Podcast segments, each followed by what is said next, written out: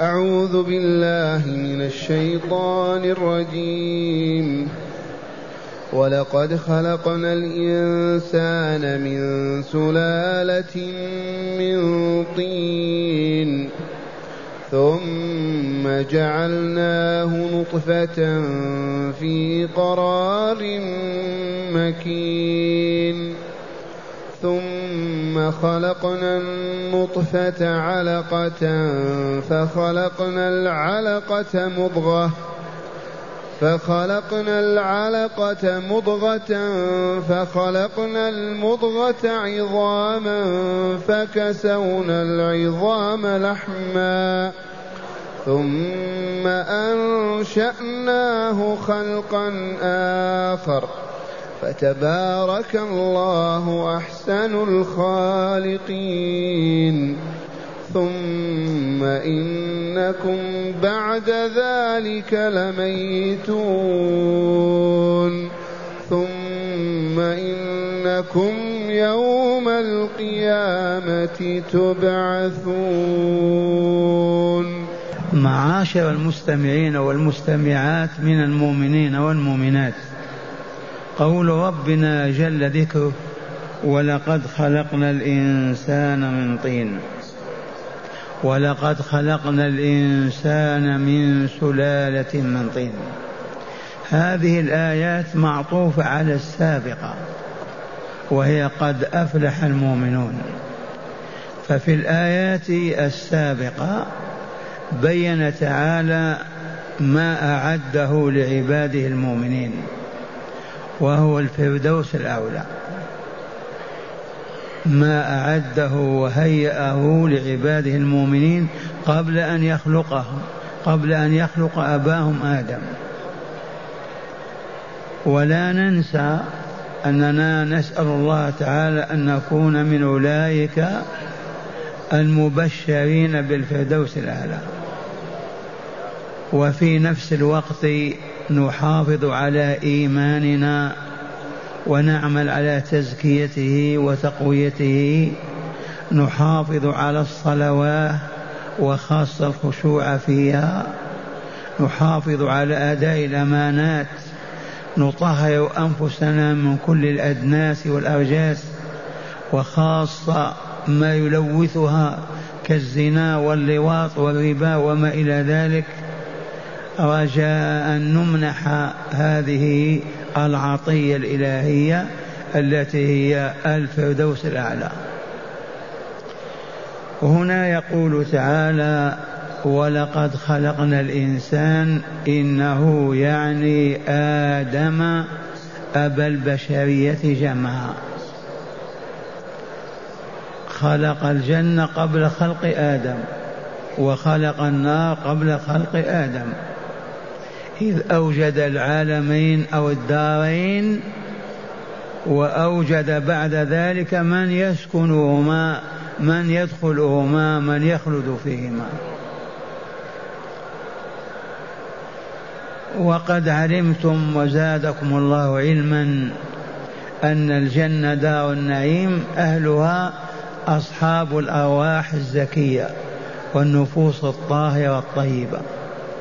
وأن جهنم النار دار الشقاء أهلها سكانها هم أهل الأرواح الخبيثة والنفوس الشريرة.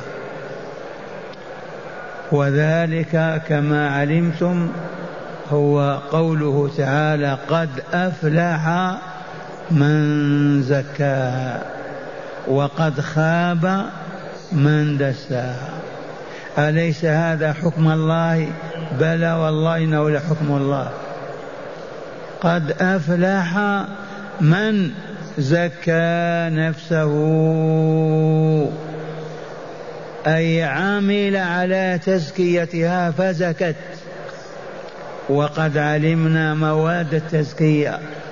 ومنها جلستنا هذه نتلو كتاب الله ونتدارسه. فكل عمل صالح كل قول صالح كل اعتقاد مشروع هو من أدوات التزكيه للنفس البشرية. وفي نفس الوقت نحافظ على زكاة أرواحنا لا نلوثها بمعصية الله ورسوله لا بالكلمة ولا بالنظرة ولا بالحركة. فنتجنب كل ما حرمه الله في كتابه أو على لسان رسوله صلى الله عليه وسلم. حتى يبقى ذلك الطهر للنفس إلى ساعة أن تتغرغر وتخرج. يأخذها الملائكة وهي أزكى ما تكون وأطيب وأطهر ما تكون. هذه الروح التي كما علمتم زادكم الله علما يستأذن لها في السماوات سماء بعد سماء فيفتح لها حتى ينتهى بها إلى سدرة المنتهى إلى جنة المأوى. هذه الروح الطاهرة النقية. أما الخبيثة المنتنة بأوضار الشرك والكفر وكبائر الذنوب والآثام يستفتح لها ولا يفتح لها. فترد إلى أسفل سافلين. وقرأوا ثم رددناه أسفل سافلين. إلا الذين آمنوا وعملوا الصالحات فلهم أجر غير ممنون. وهذه الآية ما تنسوها آية الأعراف. إذ قال تعالى والذين كذبوا بآياتنا إن الذين كذبوا بآياتنا لا تفتح لهم إن الذين كذبوا بآياتنا واستكبروا عنها لا تفتح لهم أبواب السماء ولا يدخلون الجنة حتى يلج الجمل في سم الخياط.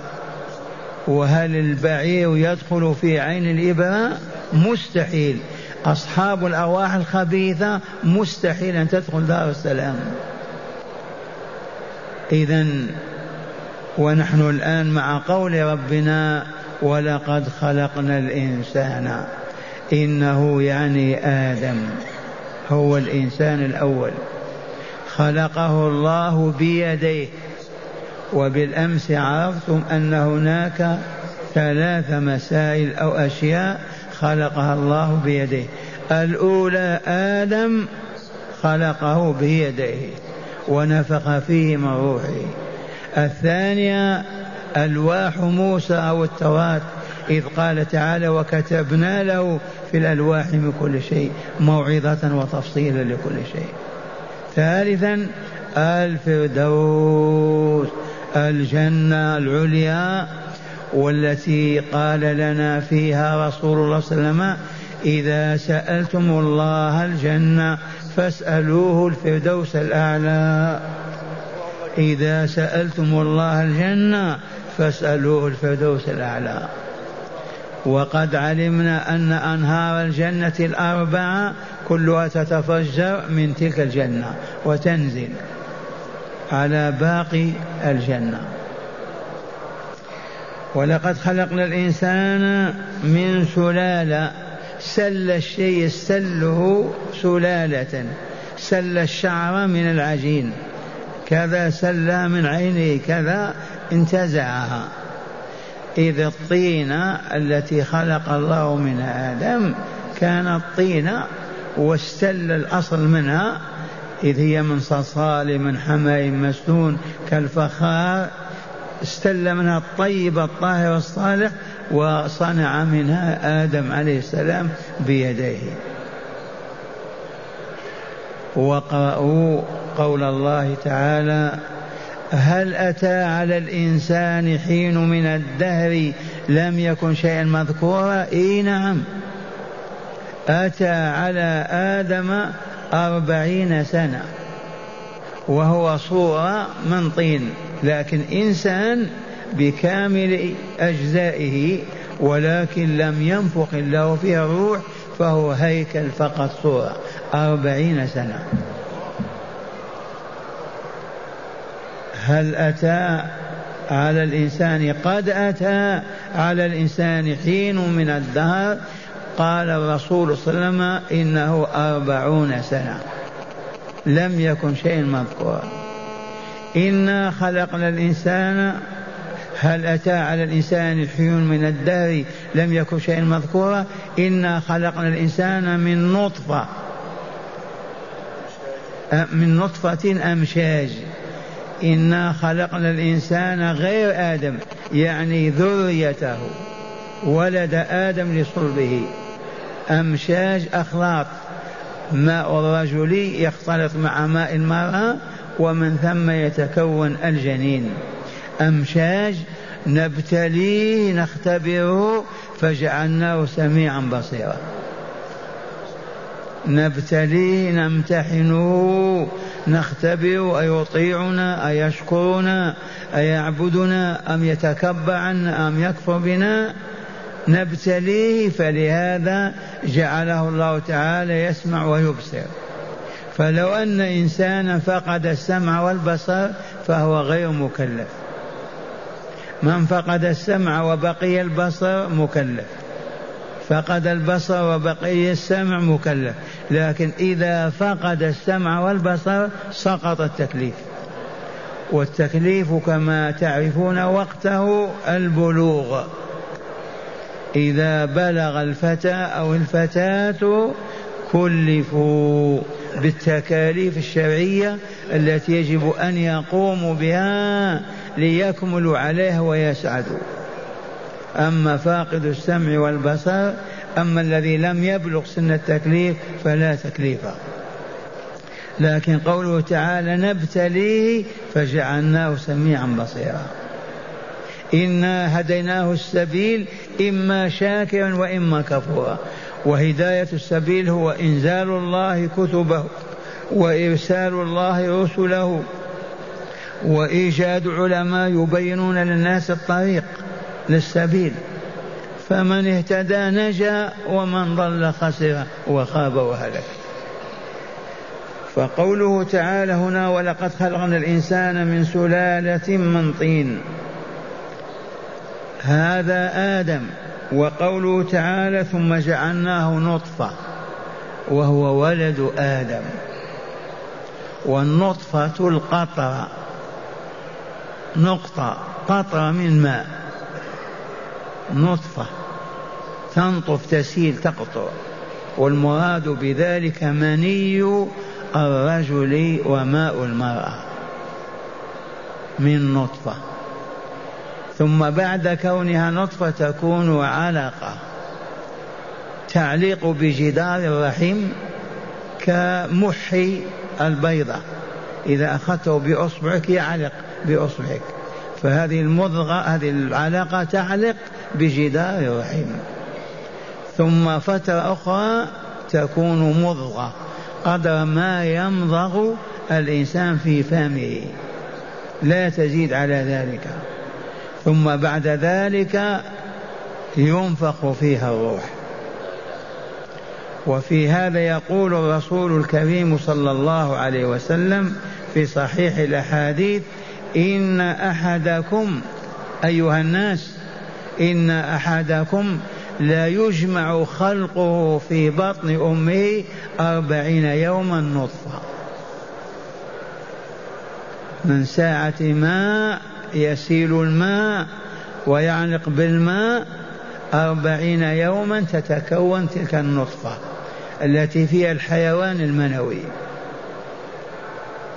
إن أحدكم ليجمع خلقه في بطن أمه أربعين يوما نطفة ثم يكون علقة مثل ذلك أربعين يوم أخرى بالضبط يكون علقة. ثم يكون مضغة مثل ذلك أربعين يوم أخرى يكون مضغة. هذه كم يوم؟ أربع أشهر مئة وعشرون يوما. أربع أشهر. ثم يرسل إليه الملك فينفخ فيه الروح. فإذا سرت فيه الروح أخذ يتكون عظاما ولحما. ثم يرسل إليه ملك فينفخ فيه الروح ثم يؤمر بكتب أربع كلمات أجله ورزقه وشقي أو سعيد. يؤمر بكتب أربع كلمات في جبهته. شقي لا بد أن يعمل عمل الأشقياء. سعيد لا بد أن يعمل عمل السعداء رزقه غني أو فقير لا بد وأن يكتب كما هو. الأجل كذا سنة مئة وعشر أو عشرين إن أحدكم لا يجمع خلقه في بطن أمه أربعين يوما نطفة. النطفة ما ينطف ويقطر ثم يكون علقة مثل ذلك في الفترة التي سبقت أربعين يوما. ثم يكون مضغة مثل ذلك ثم يرسل إليه الملك فينفخ فيه الروح ثم يؤمر بكتب أربع كلمات رزقه وأجله وشقي أو سعيد. هذا معنى قوله تعالى ولقد خلقنا الإنسان من سلالة من طين ثم جعلناه نطفة في قرار مكين. جعلناه نطفة قطرة من مني في قرار مكين وهو الرحم. مكين وإلا مكشوف محفوظ يدخل كل شيء مكين من المكانة. ألا وهو الرحم رحم المرأة. ثم خلقنا النطفة علقة. التي كانت علقة خلقها الله علقة. النطفة كانت نطفة قطر ماء ثم خلقها الله علقة. حسب سنته في خلقه. أربعين يوم وهي تنمو وتتطور تصبح علقة. ثم فخلقنا العلقة مضغة أي في أربعين يوم أخرى وهي تنمو حسب سنة الله تعالى فتكون مضغة. القدر الذي يمضغه الإنسان بفمه. وصلة اللحم فخذ كامل في فمك على قدر فم الإنسان. سبحان الله. ينزل هذا حتى يعلم مراد الله وكلامه كل من يسمع ويريد أن يفهم. كان يخاطب عوام الناس مضغة قدم مضغة. ما تزيد على الفم أبدا. ما تنمو فيها نصف ذراع ثم تخلق, تخلق. علقة مثل ذلك.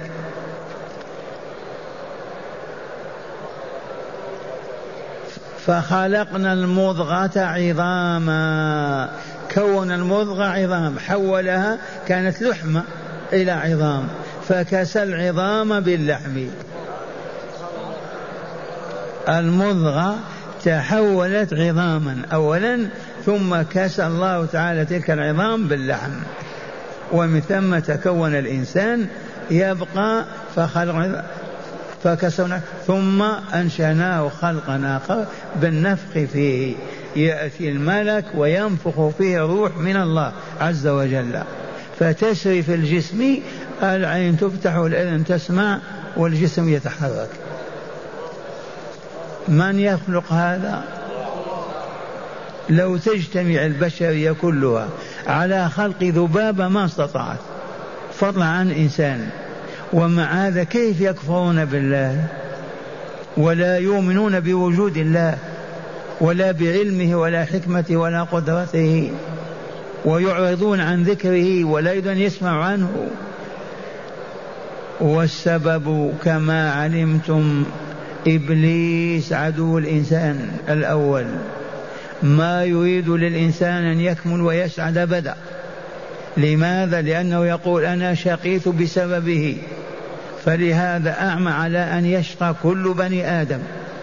ذي مهمته وذي مهمة أولاده وذريته إلى يوم القيامة.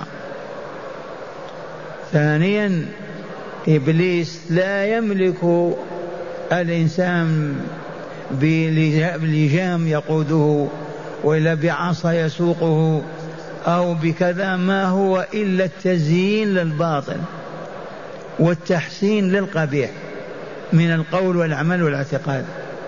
فلهذا أولياء الله إذا شعروا بنفخته لعنوه واستعاذوا بالله منه. عن شمالك تقول أف أف أف ثلاث مرات تنفث ثم تقول أعوذ بالله من الشيطان الرجيم أعوذ بالله من الشيطان الرجيم أعوذ بالله من الشيطان الرجيم يرحل ويتركك. إذا شعرت بهاجس في قلبك خاطر سيء حتى ولو كنت في الصلاة. انفق عن يساك ثلاث مرات وقل أعوذ بالله من الشيطان الرجيم ثلاث مرات. يذهب ويتركك. فإن رجع رجعت أنت فنفذته أيضا وطردته.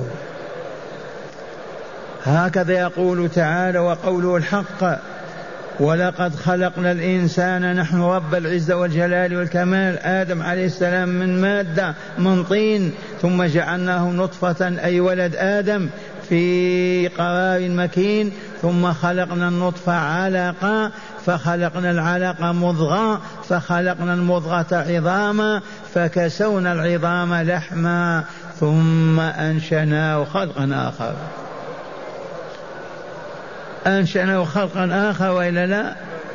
أصبح إنسان آخر غير الذي سبقه. فقال ثم قال الله عز وجل فتبارك الله أحسن الخالقين. العرب يطلقون لفظ الخلق على الصنع. صانع وخالق عندهما واحد. فلان صنع يقولون خلق. الصانع كالخالق في لغتهم. الذي يوجد الشيء على غير مثال سابق. صنعه. واللطيف هنا يروى أن عمر لما سمع هذه الآية وهي قوله تعالى ثم خلقنا النطفة علقة فخلقنا علقة مضغة فخلقنا المضغة عظاما فكسونا العظام لحما ثم أنشأناه خلقا آخر قال عمر فتبارك الله أحسن الخالقين. فأخبر الرسول أن الله أنزل هذه الآية. وافى ربه فيها قبل أن يسمع من كلام الله. تبارك الله أحسن الخالقين. وقد وافق ربه في عدة مسائل. تذكرون منها؟ نعم. حجاب نساء الرسول صلى الله عليه وسلم. ثانيا الصلاة خلف مقام إبراهيم. أسرى بدر والخمر أيضا. يبقى السر كيف يوافق ربه؟ الجواب لصفاء روحه وطهارة نفسه. فإن الشياطين لا تقربه ولا تستطيع أن تنزل معه منزله. وفي ذلك يقول الرسول صلى الله عليه وسلم ما سلك عمر فجا إلا سلك الشيطان فجا غير فجه. ما سلك عمر طريقا إلا سلك الشيطان طريقا غير طريقه. وذلك لصفاء روحه وزكاة نفسه. رضي الله عنه وأرضاه قال وافقت ربي في أمور منها هذه الآية. فتلا عليه وسلم قوله تعالى فتبارك الله أحسن الخالقين. وقد يقال عيسى عليه السلام كان يخلق لكن يخلق بإذن الله. أليس كذلك؟ فيبقى ما نعلم أن هناك خالقين مع الله. لا خالق إلا الله. ألا له الخلق والأمر. فلا بد إليه من تفسير الخالقين بالصانعين. وهذا كما قلت لكم ينطق به العرب قبل هذه. إذا صنع يقول خلق. خلق طعاما أو صنع ثوبا أو كذا يقول خلق. أريد أن لا نفهم أنه يوجد خالق مع الله. لأن الله قال فتبارك الله أحسن الخالقين. فلا بد من فهمنا أي الصانعين. الصناع كثير ولا لا؟ يصنعون العجائب من الطين والحديد والذهب والفضة. ما أكثرهم. لكن أحسنهم صنع من؟ الله عز وجل. فتبارك الله أحسن الخالقين. ثم قال تعالى ثم إنكم بعد ذلك لميتون. رحمة الله علينا أجمعين. ما منا أحد لا يموت أبدا. ثم إنكم بعد هذا الخلق وهذا الصنع وهذا التدبير لا بد من الموت. كيف يكفر بالله؟ فقط إذا تجاهل الخلق. كيف يتجاهل الموت؟ لما يموت الإنسان؟ لو تجتمع البشرية كلها على أن لا يموت فلان والله ما تستطيع. ولا تقدر على ذلك. كيف لا يؤمنون بالله عز وجل؟ اولا خلقهم ثاني يميتهم. ثم إذا أسلموا وعرفوا لما يميتهم من أجل أن يجزيهم على أعمالهم. فالموت هذه علة من العلل. من أجل ماذا؟ حتى يجزينا على عملنا في هذه الدنيا. وأوجد الدار الآخرة من أجل الجزاء فيها فقط. وقد اتضح لكم هذا المقام كثيرا. أراد الله تعالى أن يخلق الخلق فخلق قلما فقال اكتب فكتب. كل ما هو كائن إلى يوم القيامة. ومن ذلك الملائكة والإنس والجن. ومن ذلك دار الشقاء ودار النعيم الجنة والنار. ومن ذلك أعمال العباد كلهم خيرها وشرها. إذا فأقول لم لا يؤمنون بالله؟ والجواب لأنهم لا يريدون أن يعبدوه. يهربون من الإيمان بسبب العبادة. هذا الغالب. لا أن يؤمن شيوعي بلشفي علماني حتى لا يتوضأ أو يصلي. هو هذا السر في القضية. أو حتى لا يخرج من ماله أو يخرج من عمله المحرم عليه. فيقول لا إله. والحياة مادة. ثم إنكم بعد ذلك لميتون.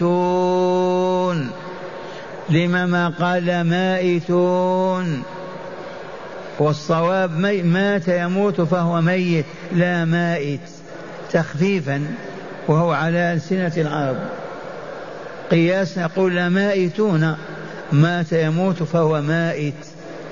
كباع يبيع فهو بائع غزا يغزو فهو غاز. لا يقال غائز. للتخفيف. والشاهد عندنا لميتون بمعنى مائتون. في من يرد على الله هذا الحكم؟ الجواب. الحكم الثالث ثم إنكم يوم القيامة تبعثون. ثم إنكم يوم القيامة. يا معاشر المستمعين ما معنى يوم القيامة؟ يوم نقوم لله هكذا من قبورنا. يوم نخرج من الأجداث سراعا كأننا إلى نصب موفضين. هذا اليوم هو يوم القيامة قامت القيامة. ويقال في يوم الساعة يوم الدار الآخرة يوم الجزاء والحساب. وهو يوم لا يوم بعده يوم واحد. إذ أيامنا هذه مقدرة بالشمس والقمر والأفلاك ويوم وتلك الأيام ليس فيها ليل ولا نهار كلها سعادة أو شقاء إما في الجنة وإما في النار. ثم إنكم يوم القيامة تبعثون من أين؟ من قبوركم. بعثناه من بلده إلى كذا أرسلناه. فالناس كلهم تحت الأرض لما تأتي النفخة الأولى فيصعق كل من في السماوات والأرض. النفخة الأولى يتلاشى ويتحلل كل الكائنات وتذوب ومنها يموت البشر والإنس والجن والحيوان. ثم بعد ذلك بعد أربعين سنة ينفخ الملك إسرافيل نفخة القيام فيقومون من قبورهم. النفخة الأولى نفخة الفناء ما ننساها. يفنى كل شيء. ونقرأ لها القارعة ما القارعة. إذا وقعت الواقعة ليس لوقعتها كاذبة. الحاقة ما الحاقة. ثم بعد ذلك لما يتم الفناء الكامل على الخلق أربعون سنة كما أخبر أبو القاسم صلى الله عليه وسلم. والراوي أبو هريرة في الصحيح. لكن قال لا ندي أربعين يوما أربعين سنة هل من أيامنا هذه؟ المهم ورد أربعين. وينزل من السماء ماء كمني رجال فينزل فما من جسم آدمي إلا ويتخلق من جديد. إذ عجب الذنب عظيم صغير في آخر خرزات الظهر لا يفنى قد لا يرى إلا بالمجهر. ننبت منه كما ينبت البقل البصل والثوم. يفنى ابن آدم ما يبقى في جسم شيء إلا هذا العظيم الصغير. عجب الذنب. منه ننبت. فلما ينزل ذلك الماء من علي من السماء ننبت كما ينبت البقل. الثوم والبصل. فلما تكتمل أجسادنا تحت الأرض وتصبح متهيئة للحياة كآدم قبل أن ينفخ الله فيه الروح. أليس أربعين سنة وهو جثة فقط؟ كذلك نكون جثة تحت الأرض. فينفخ إسرافيل الأرواح فتأتي الأرواح فتدخل كل روح في جسمها. ومن عجيب تدبير الله لا تخطئ روح جسدها أبدا. من أعجب الآيات. ما هي مليون ولا بليون ولا بليارات البشر. نفخة واحدة لأنها إما أرواح في الجنة وإما أرواح في النار. فينفخ إسرافيل هذه النفخة فتنزل الأرواح في أجسادها ولا تخطئ روح جسدها. ومما يوضح هذا عندنا نقول جربنا بالفعل يكون لنا راعي غنم راعي ماعز. نجمع معزنا صباحا في العنبرية. مثلا كنا هكذا. يأخذ الراعي يرعى في آبار عليه في كذا في كذا فإذا جاء المساء يجي. أين يأتي؟ دخل كل عنز في بيت صاحبها. ما هو معقول ولا يستطيع. يتركها في العنبرية فتأتي كل عنز إلى بيتها ولا تخطئ ابدا تعرف بيتها. إذا فلا عجب أن أرواحنا ما تخطئ تعرف أجسادنا. ثم إنكم يوم القيامة تبعثون لماذا نبعث يا ربنا؟ لم تبعثن تبعثنا يا ربنا؟ أجيبوا للجزاء. على العمل في هذه الدنيا. للجزاء على العمل في هذه الدنيا.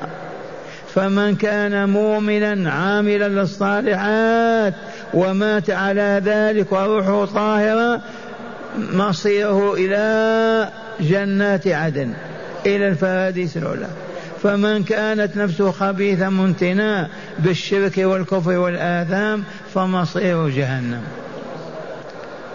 وقد أخبرنا الرسول صلى الله عليه وسلم إذا استقر أهل الجنة في الجنة وأهل النار في النار يؤتى بملك الموت في صورة إنسان في صورة كبش أملح ويذبح بين الجنة والنار. ويقول القائل يا أهل الجنة خلود فلا موت يا أهل النار خلود فلا موت إذا الموت انتهى مات. يؤتى بالموت في صورة كبش أملح فيذبح بين الجنة والنار وهم يشاهدون. كنا ما نعرف كيف يشاهدون وهم في الجنة والنار. الآن أصبحنا ما نشك في هذا. أنت في بيتك تشاهد أمريكا. يشاهدون الكبش يذبح وهم في الجنة وهم في النار. وينادي المنادي أن يا أهل الجنة خلود فلا موت ويا أهل النار خلود فلا موت. وهنا ما ننزع من معتقدنا السليم الصحيح أن من مات لا يشرك بالله شيئا مات موحدا لا يعبد إلا الله ولم يمت كافرا بالله ولا بشرع ولا لقائه. وإنما أذنب ذنوبا ما تاب منها حتى مات. فخبثت نفسه فهو في جهنم. هذا يشفع الله فيه من يشاء ويخرجونه من النار إلى الجنة. مرة ثانية وإن شئتم حلفت لكم بالله على أن أي إنسان يموت موحدا لا يشرك بالله شيئا لا يكفر بالله ولا بلقائه لا بالله ولا بشرعه لا بالله ولا بأوليائه. مؤمن حقا وقارف الذنوب قارف ذنوبا ما تاب منها. أدركه الموت وهو نفسه مظلمة. فهذا يدخل النار مصيره النار ولكن يخرج منها بلطف الله ورحمته. فإن الله يدخل يخرج من النار من كان في قلبه مثقال ذرة من إيمان. ولا تقل كيف مثقال ذرة من إيمان؟ ذاك المثقال يحمله على أن يؤمن بالله ولقائه. حمله على أن يخاف الله. حمله على أن يتقي الله. فقوله تعالى ثم إنكم يوم القيامة تبعثون لماذا نبعث؟ للجزاء على العمل في هذه الدنيا لأنها دار عمل فقط ليست دار جزاء. ولنجزى على العمل فالدار الآخرة التي دار جزاء ليست دار عمل. الآخرة نصوم ونصلي نجاهد ونرابط؟ لا أبدا. فلهذا نسأل الله تعالى أن يثبتنا على الصفات السبع التي اتصفنا بها بالأمس. ونقول اللهم زدنا ولا تنقصنا. اللهم زدنا ولا تنقصنا. اللهم أكرمنا ولا تهنا. اللهم أعطنا ولا تحرمنا. اللهم آثرنا ولا تثر علينا. اللهم ارض عنا وأرضنا.